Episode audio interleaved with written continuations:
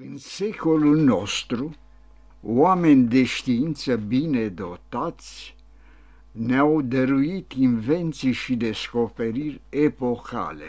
Socotesc însă, poate subiectiv, că niciuna dintre aceste realizări nu s-a integrat mai hotărât decât radiofonia în viața de toate zilele.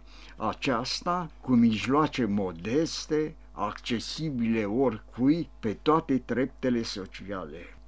Radiotehnica a oferit dovezi concludente că radiocomunicațiile pot acoperi mulțumitor orice distanțe. Câștigați, entuziasmați de muzica primită din văzduh, pretutindeni oamenii au devenit peste noapte radioamatori radioamatori au apărut și la noi în țară, la fel de entuziaști ca și pe alte meleaguri.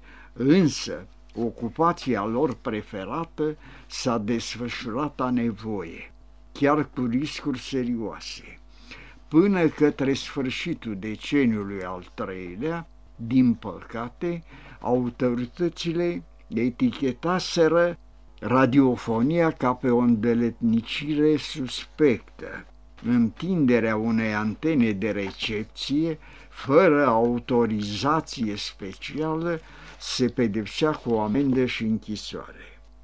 Am reușit totuși către sfârșitul acestui al treilea deceniu agitat să avem o societate de radio și libertate de plină pentru folosirea aparatelor de recepție.